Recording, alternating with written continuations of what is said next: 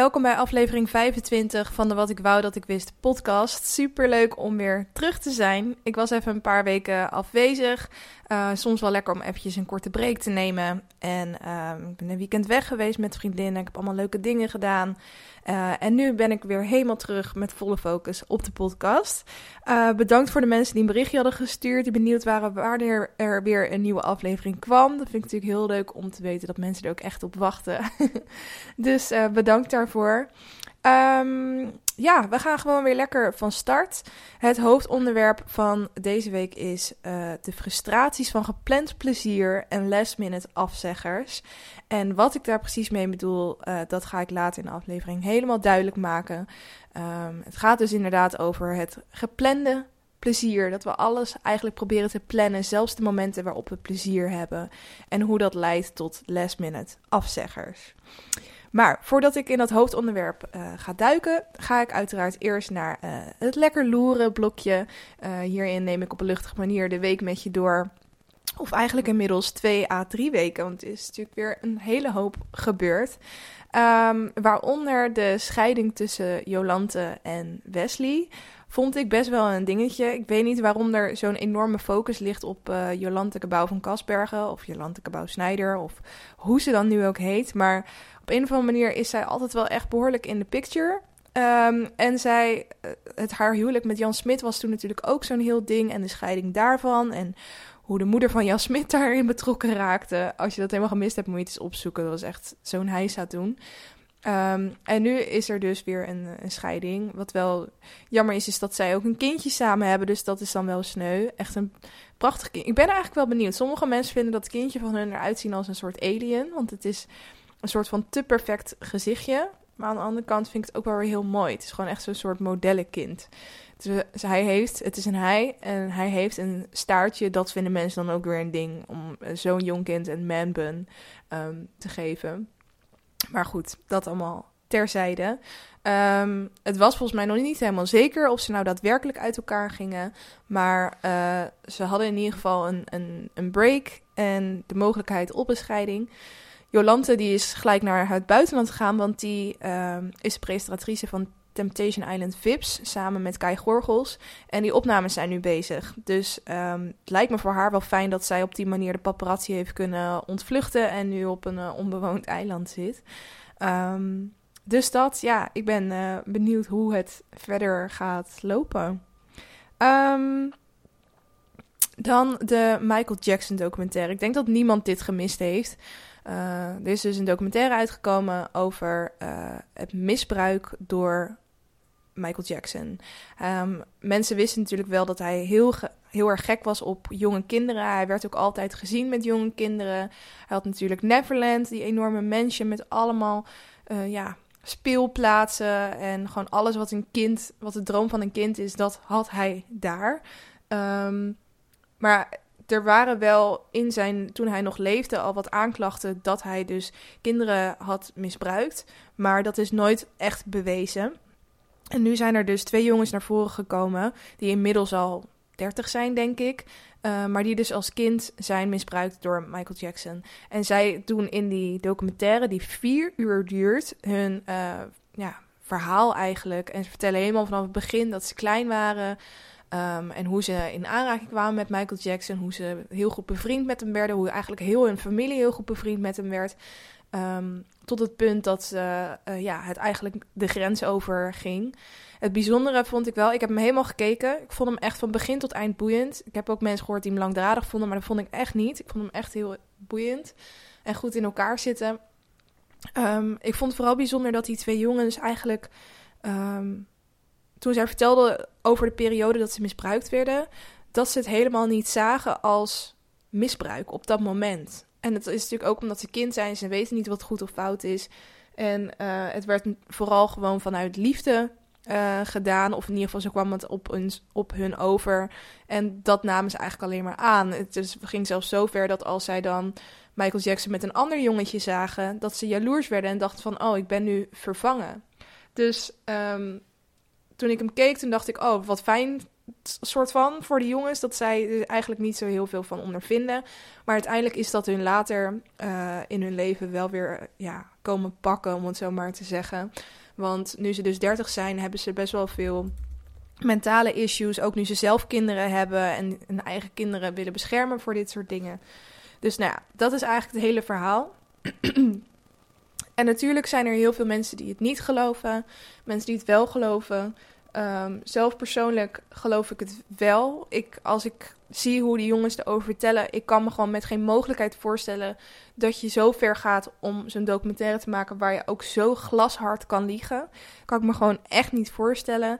Um, en ik denk ook echt dat Michael Jackson er zeker geen, uh, um, hoe zeg je dat, slechte bedoelingen bij had toen hij het deed. Ik geloof dat hij echt heel veel van kinderen hield. Maar ook gewoon dat hij ja, met gevoelens is geboren die uh, hij zelf had moeten inhouden. Weet je, je kan, het kan eenmaal zijn dat je zo wordt geboren, dat je gewoon verliefd wordt op kinderen. Um, maar dan is het wel aan jezelf wat je ermee doet. En dat is dus wel echt fout gegaan. Um, staat los van zijn muziek, vind ik. Ik vind zijn muziek fantastisch. Hij is een fantastische um, artiest en hoe hij optreedt. Uh, en hij is echt, hij is gewoon een fenomeen met de dansmoes die hij heeft gemaakt, die nu nog steeds worden nagedaan. Dus ik kan dat zelf best wel los zien van elkaar. Uh, maar ik vond het echt een hele interessante documentaire. En ook alle discussies die het teweegbracht, vond ik uh, ja, echt super interessant om allemaal te volgen. Ik ben natuurlijk ook benieuwd wat jij ervan van denkt. Dus deel dat vooral met mij via mijn Instagram, wat ik wou dat ik wist, podcast. Um, dan de Wie is de Mol uitslag. Oh jongens, ik heb het dit hele seizoen gevolgd. En eigenlijk ging elke keer mijn mol eruit. ik ben echt zo slecht hierin. Uiteindelijk zat ik op Sarah. Volgens mij zat het grootste gedeelte van Nederland op Sarah. En uh, niet letterlijk op natuurlijk, maar hè, uh, die had haar als mol. Um, ik heb de finale in de bioscoop gekeken. Je kon dan een kaartje kopen uh, om het in de bioscoop te kijken. Eigenlijk gewoon hetzelfde als wat je in, vanaf de bank zou zien. Maar je betaalde dan een kleine prijs en dan kreeg je een beetje popcorn en dat soort dingen. Uiteindelijk vond ik het niet heel veel meer waarde hebben. Ik dacht, iedereen gaat er kaart joelen bij alles. nou ja, we hadden een vrij tamme zaal, dus het was, dat was niet echt zo. En Merel was natuurlijk de mol en niet Sarah. Dus daar was ik wel eventjes van in shock en weer teleurgesteld in mezelf dat ik het weer niet goed had.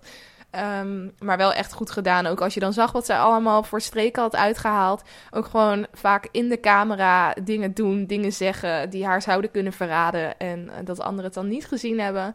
Ja, dat is toch wel geniaal om uh, terug te zien. Dus ik vond het wel echt een, uh, ja, goede finale. En um, ik ben benieuwd naar volgend jaar. Ik, ik hoop dat het uh, dan weer net zo leuk wordt. Oh, trouwens, er is nu ook een Vlaamse Wie is de Mol. Die je volgens mij op NPO Start kan kijken. Um, en die moet echt super goed zijn, want daar doen dus onbekende mensen mee. En uh, nou, je merkte dat ook al met Expeditie Robinson. De mensen die onbekend zijn, die, zijn, die hebben zo hard gevochten voor hun plekje in dat programma. Dat ze super fanatiek zijn. En ook gewoon echt boos op elkaar worden als dingen niet lukken. Um, en best wel heftige opdrachten ook die ze moeten doen. Ik had gehoord dat ze zelfs een keer in een doodskist werden begraven. Dat ze daar dan uit moesten komen. Nou, echt insane. Dus ik wil die ook nog wel gaan kijken. Daar ben ik ook wel heel benieuwd naar. Um, dus dat, ik zal wel vertellen als ik uh, dat een keer heb gekeken en wat ik ervan vind. Dan uh, Duncan Lawrence, onze Songfestival-deelnemer vanuit Nederland. Toen het bekend werd dat hij het ging doen, dat iedereen ziet van... wat de fuck, wie ben jij, waarom ga jij dit doen? Ik had precies hetzelfde, ik had er ook niet zoveel vertrouwen in... maar ik heb nu het nummer gehoord uh, en de clip erbij... en het is zo'n mooi, subtiel, artistiek nummer, maar tegelijkertijd ook weer met zoveel power dat het echt perfect is voor het Songfestival. Ik ben echt onwijs onder de indruk van het nummer. Ik heb ook een live versie gezien, ik op YouTube gekeken dat hij um, het dus live zong. En ook live is het echt insane goed. Die man kan zo goed zingen. Dus ik uh, ben helemaal om. Ik, uh, ook de bookmakers die zeggen dus dat hij de nummer 1 gaat worden.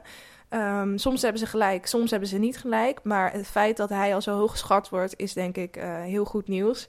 Dus we gaan het allemaal zien. Ik ben echt heel benieuwd. En ik heb het nummer uh, echt op repeat staan. Ik vind het prachtig.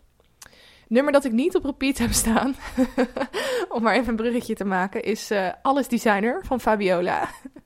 Gisteren heeft zij dat nummer uitgebracht. Fabiola is een verleider uit Temptation Island vorig jaar. Um, ze is een beetje ja, hoe moet ik dit zeggen? Ze is niet uh, heel intelligent. heb ik het idee. Uh, ze doet vaak uitspraken waarvan ik denk, ai, niet zo slim, meisje. Ze vindt het heel leuk om andere mensen te dissen. En dat doet ze dus ook in haar allereerste uh, track die ze heeft uitgebracht met videoclip. Alles Designer. Staat op YouTube op haar kanaal, kan je gewoon opzoeken. Um, en zij dist dus een aantal mensen daarin. Ziet er echt uit als een opgedofte Barbie-pop. Het is wel echt, ja, echt een heerlijk dingetje om eventjes over te hebben. Um, ja, ik vind, ik vind het vooral heel, heel grappig omdat zij denkt, ze geniet echt van deze, van deze aandacht. En ondanks of je het leuk vindt of niet, ik heb ook wel weer respect voor dat zij het gewoon doet en scheid heeft aan alles en iedereen.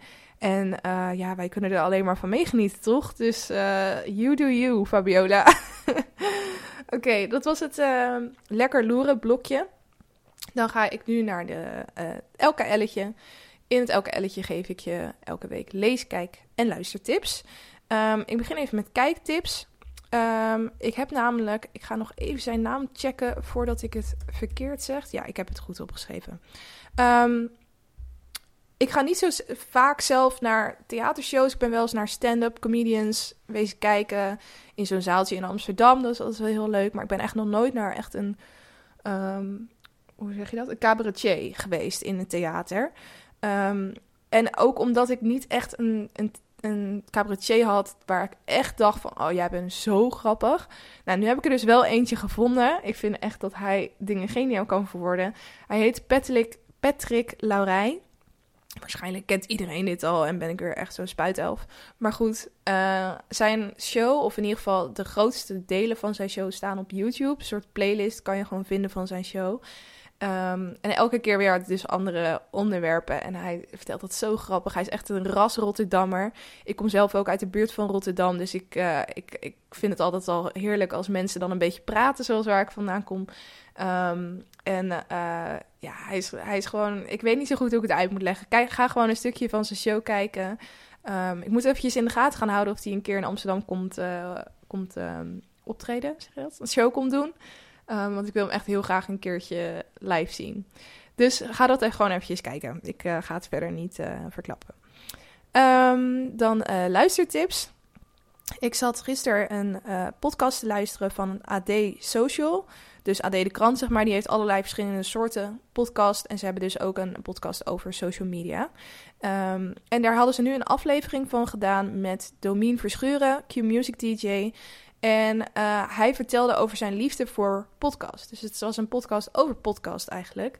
En ik vond dat super interessant om te luisteren, omdat ik daardoor alleen maar gemotiveerder werd om weer verder te gaan met deze podcast. Want eigenlijk wordt er uh, gezegd dat het staat nu nog zo in, in de kinderschoenen. En je kan nog zoveel dingen daarmee doen en experimenteren. En er zijn geen regels aan verbonden. Iedereen kan zomaar een microfoon oppakken en dit gaan doen. En dat maakt het zo ontzettend leuk. En dat is eigenlijk ook wat Domien Verschuren dus zei. Hij heeft zelf een uh, podcast met twee andere vrienden.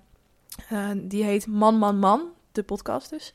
Uh, is ook echt een tip hoor, om te luisteren. Is best wel leuk. Het is, uh, hij omschreef het zelf ook, dat hij dat had gehoord van mensen die die podcast luisterden.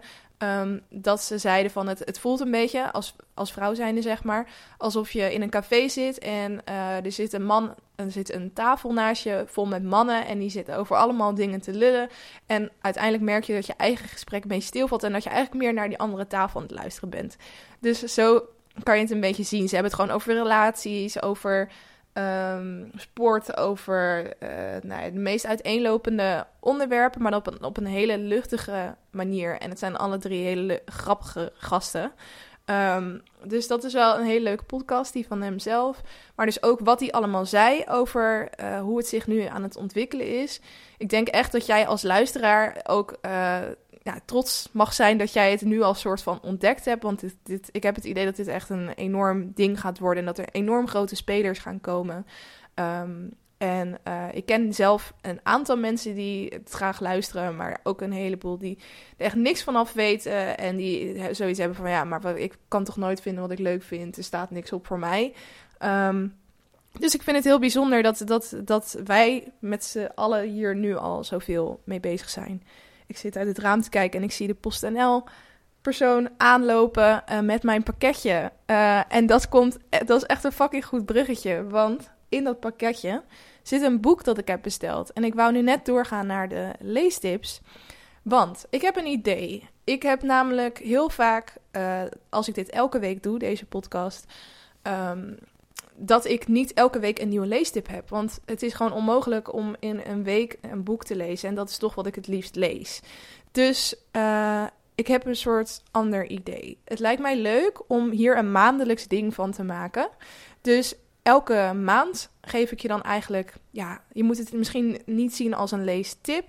Misschien ook wel, maar in ieder geval um, eerst eerder een soort ja, leesclub misschien. Um, ik kondig een boek aan wat ik die maand ga lezen. In dit geval is dat Ik geef je de zon van Jandy Nelson. Ik kreeg die als, uh, als tip van... Ik ga ondertussen eventjes de naam opzoeken. Ik had iemand um, op Instagram een berichtje gestuurd... Uh, die wel vaker tips geeft. En um, van boeken, van series, van films. Dus ik had die gevraagd, wat is nou echt een leuk boek om als eerste te pakken? En even kijken... Oh ja, Must Magazine NL op uh, Instagram. Die geven heel veel tips qua boeken, qua series, qua films en zo. En uh, ik had het dus gevraagd aan haar, Paula heet volgens mij, wat nou een leuke is. En toen noemden ze onder andere uh, dit boek als tip, om die dan als eerste te pakken, omdat dit echt een boek is waar mensen het, ja, die mensen helemaal geweldig vinden of juist helemaal niks. Dus misschien roept dat nog een beetje wat discussie op. Het idee is dus dat ik dit boek aankomende maand ga lezen.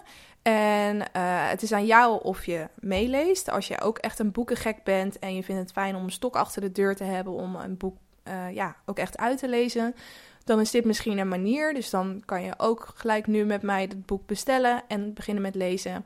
En over vier weken doe ik dan een, uh, in de podcastaflevering een recensie van het boek. En het leek mij dan ook leuk als jij als luisteraar zijnde uh, ook jouw recensie kan geven. En dan kan je natuurlijk in een berichtje sturen via Instagram. Um, maar het leek me ook wel leuk om gewoon jullie stemmen erin te verwerken. Natuurlijk alleen als je dat ook zelf leuk vindt. Dus op mijn Instagram-account zit ook een e-mailknop. Dus als je daarop klikt, dan kan je eventueel een voice note naar me toesturen. Waarin je heel kort vertelt wat je van het boek vond. En dan verwerk ik die in de aflevering. Dus zo maken we dan eigenlijk samen een soort recensie van het boek. Leek mij heel leuk. Um, dus we gaan gewoon uh, mee starten. Stuur me even een DM op Instagram als je mee gaat doen. Dan weet ik een beetje hoeveel mensen, uh, ja, net als ik, het boek gaan lezen. Ik weet ook niet of ik daar dan een apart groepje van moet maken van die mensen. Of dat we dat gewoon zo laten. Um, dat is iets voor later. Maar in ieder geval, het boek heet dus Ik geef je de zon van Jandy Nelson. Uh, ik zal even voorlezen waar die over gaat. Jude en haar tweelingbroer Noah zijn op hun dertiende onafscheidelijk, ondanks hun uiteenlopende karakters. Noah is introvert, tekent de hele dag en is in stilte verliefd op de buurjongen, terwijl Jude van de rotsen in zee springt, knalrode lipstick draagt en, draagt en genoeg praat voor hen allebei. Maar na een tragische gebeurtenis groeien Noah en Jude steeds meer uit elkaar. Drie jaar later spreken ze elkaar amper nog en lijkt hun band onherstelbaar beschadigd. Dan ontmoet Jude een eigenwijze, vreemde, maar knappe jongen die haar voorstelt aan iemand die haar hele leven en dat van Noah opnieuw omgooit. Het verhaal waarin de tweeling 13 is, wordt door Noah verteld, de jaren daarna door Jude. Wat Noah en Jude zich niet realiseren, is dat ze allebei maar de helft van het verhaal hebben en dat hun wereld pas weer compleet zal zijn als ze elkaar terug weten te vinden. Dus dat is het plot. Leek mij heel interessant. En uh, ik ga aankomende maand dus lekker lezen. En over een maand hoor je dan dus wat ik ervan vond. En hopelijk uh, doen jullie mee en uh, vinden jullie het leuk om je eigen recensie ook eventjes op te sturen. Dus dat is dat. Um, en dat sluit dan ook meteen het LKL'tje af. Um, en dan gaan we door naar het hoofdonderwerp van deze week. Het hoofdonderwerp is de frustraties van planplezier en last minute afzeggers. En eigenlijk was ik afgelopen week, had ik een etentje met uh, familie.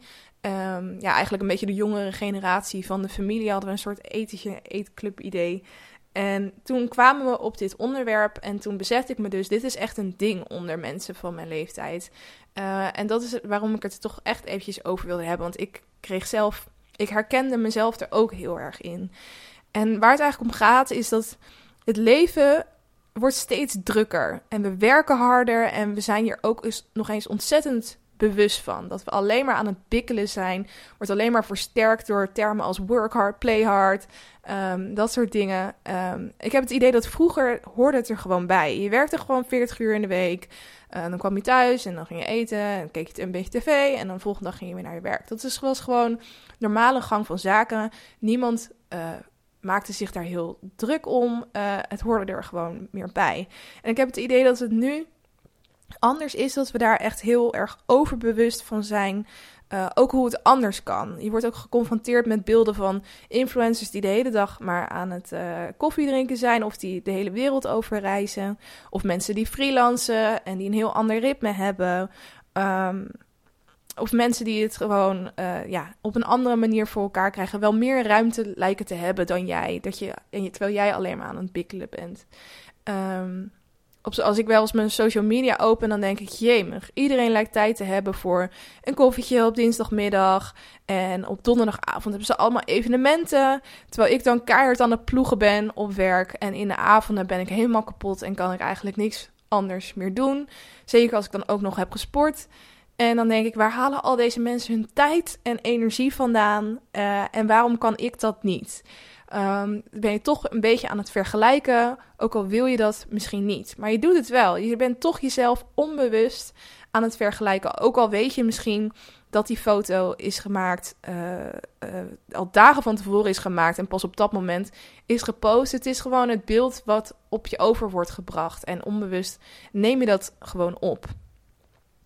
Um, en je wordt erdoor beïnvloed en daardoor bedenk je eigenlijk als diegene, ik, de mensen om me heen maken zoveel plezier. En ik zit hier maar op mijn werk. Ik zit maar gewoon te bikkelen.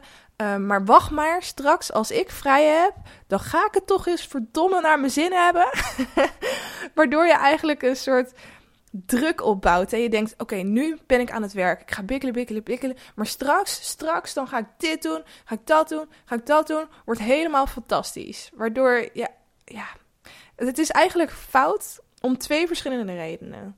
Ten eerste zie je je, vrije, je niet vrije tijd, om het zo maar even tussen aanhalingstekens te zeggen. Dus uh, werken, koken, eten, schoonmaken, al die dingen, dat, dat eigenlijk kan je daar niet eens meer van genieten. Want je ziet het puur als buffelen, als afzien.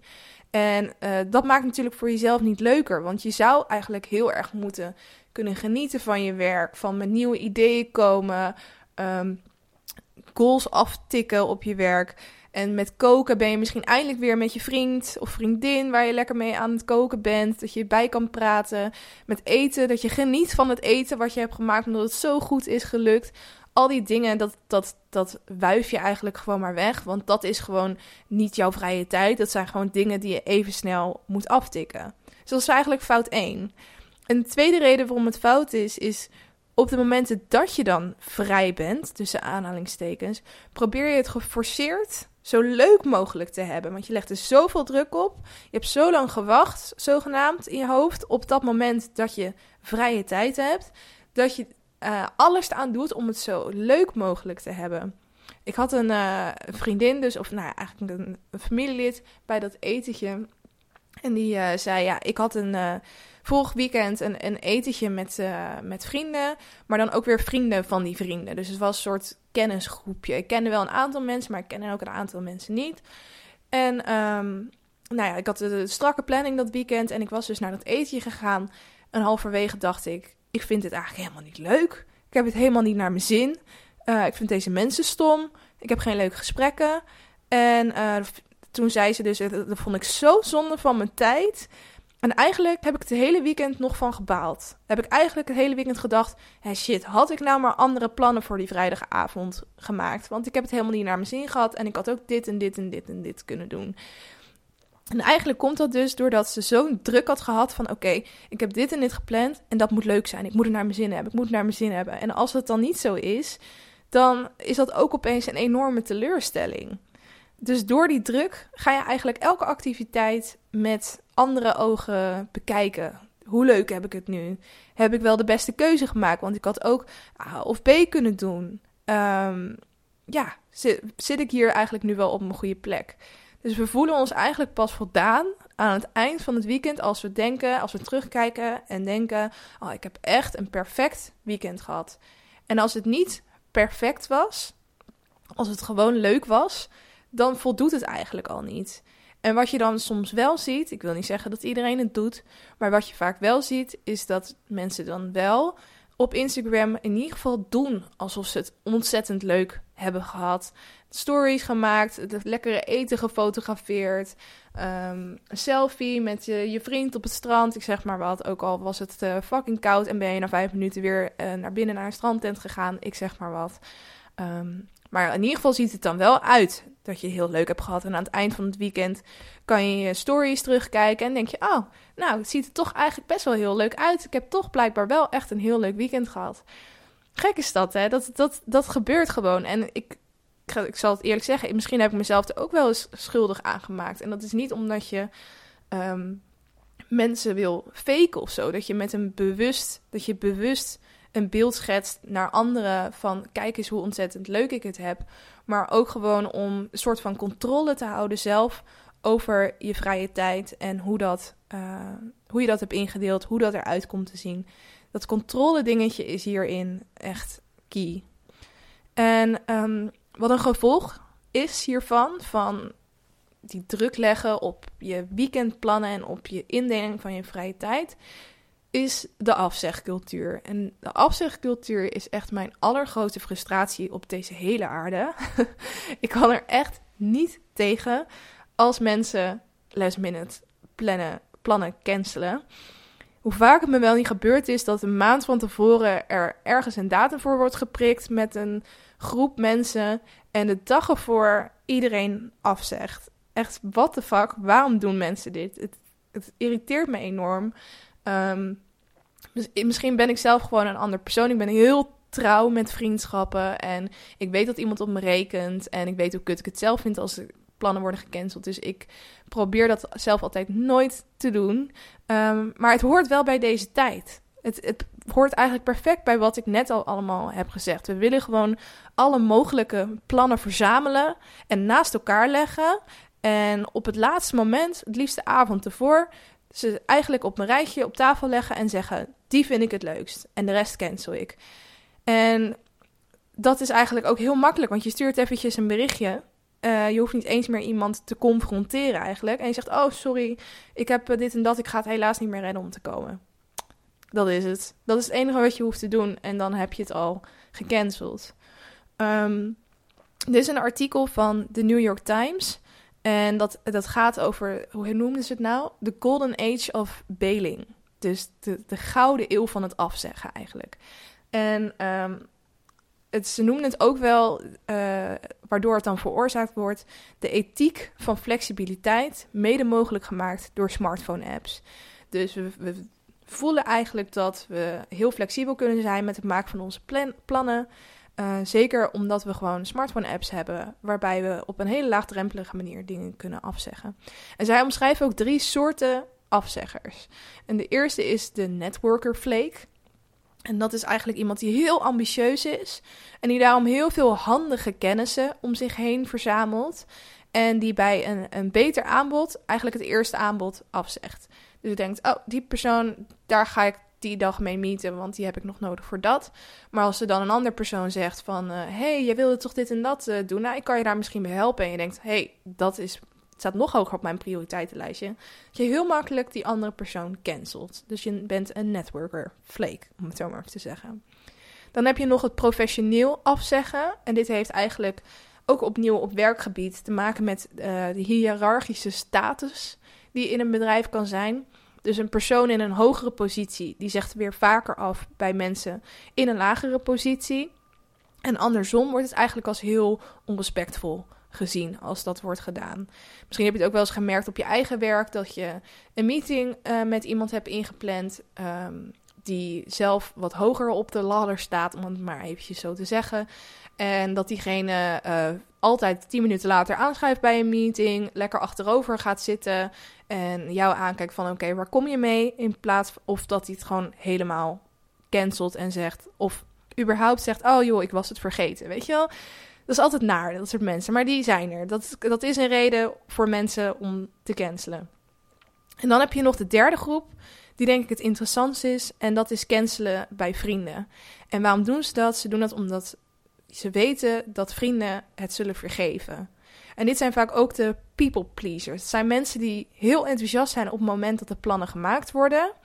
Maar ze zeggen dan op zoveel dingen ja, dat ze als het er eenmaal op aankomt en zien hoeveel plannen ze hebben staan, ze in de stress raken en last gaan cancelen. Ik wil even een stukje voorlezen uit dat artikel, want ze hadden het daar zo mooi verwoord.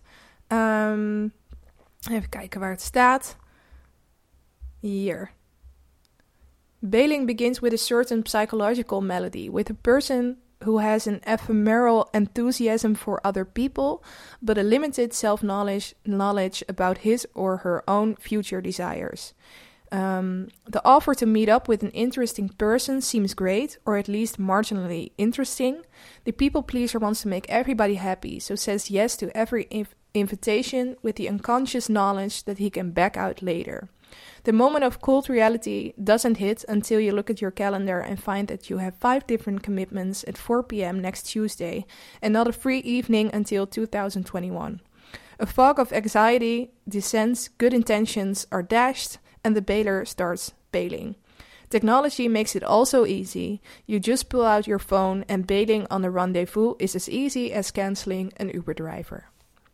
Dat beschrijft het, denk ik, echt perfect hoe dit gaat. Dat, dat last minute cancelen. Het is niet dat die mensen slechte bedoelingen bij hebben. Maar ze willen eigenlijk je pleasen. Maar als het erop aankomt, dan please, doen ze eigenlijk het tegenovergestelde van please. Want dan zeggen ze last minute af. En dat roept alleen maar meer frustraties op. Nou, je hebt natuurlijk het, het concept van te veel plannen hebben en een aantal moeten afzeggen. Zoals in dit stukje um, werd beschreven. Dat is één ding. Het tegenovergestelde is dat je nul plannen hebt en hiervan eigenlijk compleet in de stress raakt. Ehm, dat je bijvoorbeeld op maandag al mensen aan het appen bent om je eigen weekend vol te krijgen met leuke plannen. En dat wanneer je ziet dat je op zaterdagavond eigenlijk nog helemaal geen plan hebt staan, dat je een enorme loser voelt. En je kan in eerste instantie denken: Oh, lekker, ik heb een avondje vrij in het weekend. Um, ik ga een maskertje doen, ik ga dit doen, ik ga dat doen. Um, tot het moment dat je uh, je Instagram stories opent en je ziet dat die op dat feestje staat. Die is dit leuks aan het doen. En je denkt, oh, dat had ik dus ook kunnen doen. Um, en dan ga je je toch weer slecht voelen. En uh, ik heb dat zelf ook wel eens gehad hoor. Instagram stories is wat dat betreft echt funest. Want je ziet gewoon real-time wat andere mensen aan het doen zijn. En je ontkomt er bijna niet aan om je dan te gaan vergelijken met hun. Ik merk zelf dat ik ook best wel de druk voel om een productief weekend te hebben. Niet per se super leuk en dat ik dat kan laten zien op social media, dat niet eens. Maar ik voel gewoon de druk om een heel productief weekend te hebben. Ik maak het liefst ook een to-do-lijstje van echt totaal onbenullige dingen. Zoals schoonmaken, uh, naar de markt of uh, nagels lakken. Zodat ik die dan aan het eind van de dag allemaal kan afstrepen. En dan kan ik een super voldaan gevoel hebben. En dan voelt het niet alsof ik een totaal nutteloos weekend heb gehad. Dat ik gewoon maar niks heb gedaan met die vrije uurtjes die ik dan eindelijk heb. Want ik zit heel vaak door de week op werk en dan denk ik... oh, ik moet eigenlijk nog schoonmaken, ik moet eigenlijk nog mijn nagels lakken. En dan maak ik dus al mentaal een soort to-do-lijst voor het weekend. Maar het nadeel daarvan is dat ik ook onwijs gefrustreerd raak als het dan niet lukt. Als die to-do-lijst niet heb afgetikt. En zeker als eigenlijk is het weekend natuurlijk het moment dat je uitslaapt. Dat je eventjes niet vroeg je wekker hoeft te hebben staan. Je moet haasten naar je werk. Dat je gewoon rustig aan kan doen. Maar als ik per ongeluk om 11 uur wakker word. Terwijl ik in mijn hoofd eigenlijk nog een heel to-do-lijstje heb. Dan denk ik al, oh, dit wordt echt een kutdag. Terwijl het natuurlijk echt zonde is. Je hebt een vrije dag, daar moet je van genieten. Het feit dat je hebt uitgeslapen, moet je van genieten. Daar moet je blij mee zijn.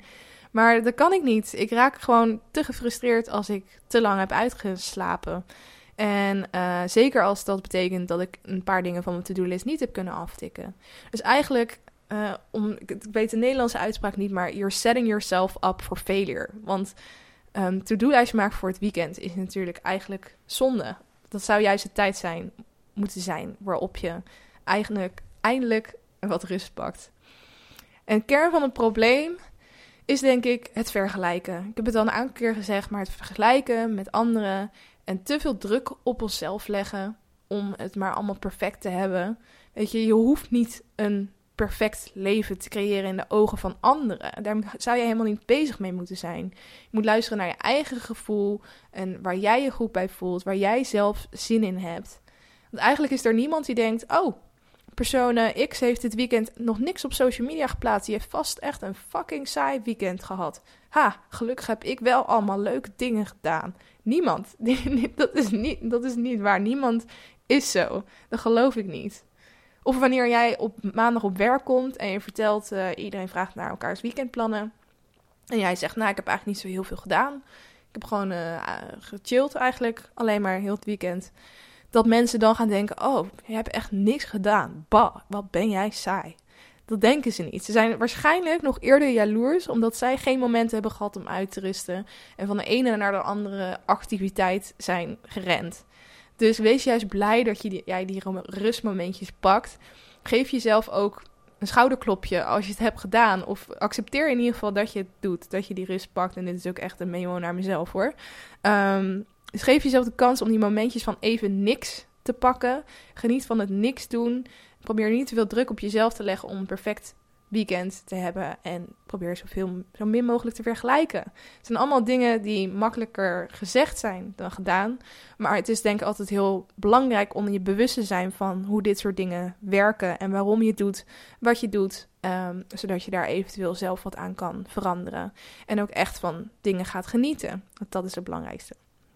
Dus dat was mijn uh, rant hierover. ik hoop dat je jezelf weer een beetje in uh, kon vinden. Dat je er iets van jezelf in herkent. Um, ja, dat was dat. Um, dan tot slot sluit ik natuurlijk altijd af met de challenge. De vorige aflevering had ik gezegd: ik geef mezelf even geen challenge, want ik uh, neem eventjes rust. Um, uiteindelijk heb ik afgelopen week nog wel een soort challenge aan mezelf gegeven, want het was de week zonder vlees. Um, je had natuurlijk afgelopen, vorig weekend was de, uh, mars, de klimaatmars. En ik denk ook dat het daarom zo op elkaar aangesloten zit. Want hoe minder vlees je eet, hoe beter het is voor het milieu natuurlijk. En ik heb met die klimaatmars niets gedaan. Mijn huisgenootje die was ook echt mee gaan lopen en zo. Uh, maar ik dacht, ik wil toch een beetje mijn steentje bijdragen. Dus ik ga uh, meedoen met de week zonder vlees. Dus ik heb vanaf maandag eigenlijk geen vlees meer op. Ik moet wel zeggen, ik snap niet hoe mensen vegan kunnen zijn. Ik vind dat zo knap. Want in deze week dat ik vegetariër ben, uh, of vegetarisch ben, dat een van de twee is goed. Mm, ik weet het niet. Een van de twee is goed. Ik kan er even niet uh, bij met mijn hoofd. Maar um, in deze week dat ik dus geen vlees heb gegeten, heb ik denk dubbel zoveel kaas op. Ik heb zoveel kaas op. Als ik naar broodbeleg ga, dan zie ik bij uh, werk zie ik aan de ene kant vleeswaren liggen, aan de andere kant kaas. Dus dan pak ik kaas. Dus elke keer dat ik normaal wat anders zou pakken, heb ik nu kaas gepakt. En gisteren bijvoorbeeld, toen hebben we quesadillas gegeten. Nou, er zit ook weer superveel kaas tussen. En eigenlijk maakt kaas alles beter. dat klinkt echt als een kaasverslaafde. Maar dat maakt gewoon net eventjes dingen lekkerder. Um, maar goed, dat is over mijn, uh, mijn week zonder vlees. Ik moet dus vandaag en morgen nog. En in principe gaat het me dus best makkelijk af. Met behulp van kaas. um, dan een challenge voor aankomende week. Ik merk dat ik niet zo heel veel meer met het nieuws bezig ben. En dan schrik ik wel eens dat mensen zeggen: Wow, heb je dat uh, gehoord van die aanslag daar en daar? En dat ik denk: uh, Nee. Um, en dan bouw ik een beetje van mezelf, want ik vind wel dat ik van dat soort dingen op de hoogte zou moeten zijn. Maar uh, vroeger, oh, toen ik bij mijn ouders woonde, stond heel vaak gewoon de tv aan en dan kreeg je zo half het journaal mee. Dat is nu niet. Ik moet het echt zelf aanzetten, anders dan hoor ik het niet. En er staat wel radio aan op werk, maar daar luister je eigenlijk maar met een half oor naar. Dus dan hoor je ook niet het complete verhaal. Dus wat ik tegenwoordig aan het doen ben, is dat ik op mijn mobiel het journaal aanzet terwijl ik aan het ontbijten ben of wanneer ik mijn make-up aan het doen ben. En zo krijg ik dan toch uh, alles mee. Um, en ik wil, ik heb ook bijvoorbeeld meldingen van een NOS-app op mijn mobiel aangezet. Dat ik gewoon gelijk op het moment dat er iets heftigs gebeurt op de hoogte ben. Ik vind dat wel belangrijk om dat gewoon meer te doen. Want je wordt er niet slimmer op als je dat soort dingen allemaal negeert. En zeker nu de provinciale statenverkiezingen eraan komen. Ik weet niet of jullie allemaal een uitnodiging hebben gehad. Als je boven de 18 bent, als het goed is wel. Maar ik heb hem binnengekregen. aankomende woensdag 20 maart zijn er weer verkiezingen. En ik uh, wil me weer even gaan uh, inleven in uh, wat de plannen van alle partijen zijn voor die verkiezingen. En ja, goede afweging maken waar ik op ga stemmen. Ik vind niet altijd het leukste om te doen, maar wel heel belangrijk. Dus um, ja, gewoon dat soort dingen. Gewoon eventjes een beter mens worden op het gebied van actualiteit en politiek. Dus dat. Goed, dat was um, de aflevering van deze week. Uh, ik hoop dat jullie het weer leuk vonden om naar mij gepraat te luisteren. En ik hoop dat je er volgende week weer bij bent. Ik wens je een super fijne week toe. En uh, oh ja, als je meedoet met de boekenactie of met de boekclub, hoe je het wilt noemen, stuur me dan eventjes een uh, berichtje. Zou ik super leuk vinden. Oké, doei doei.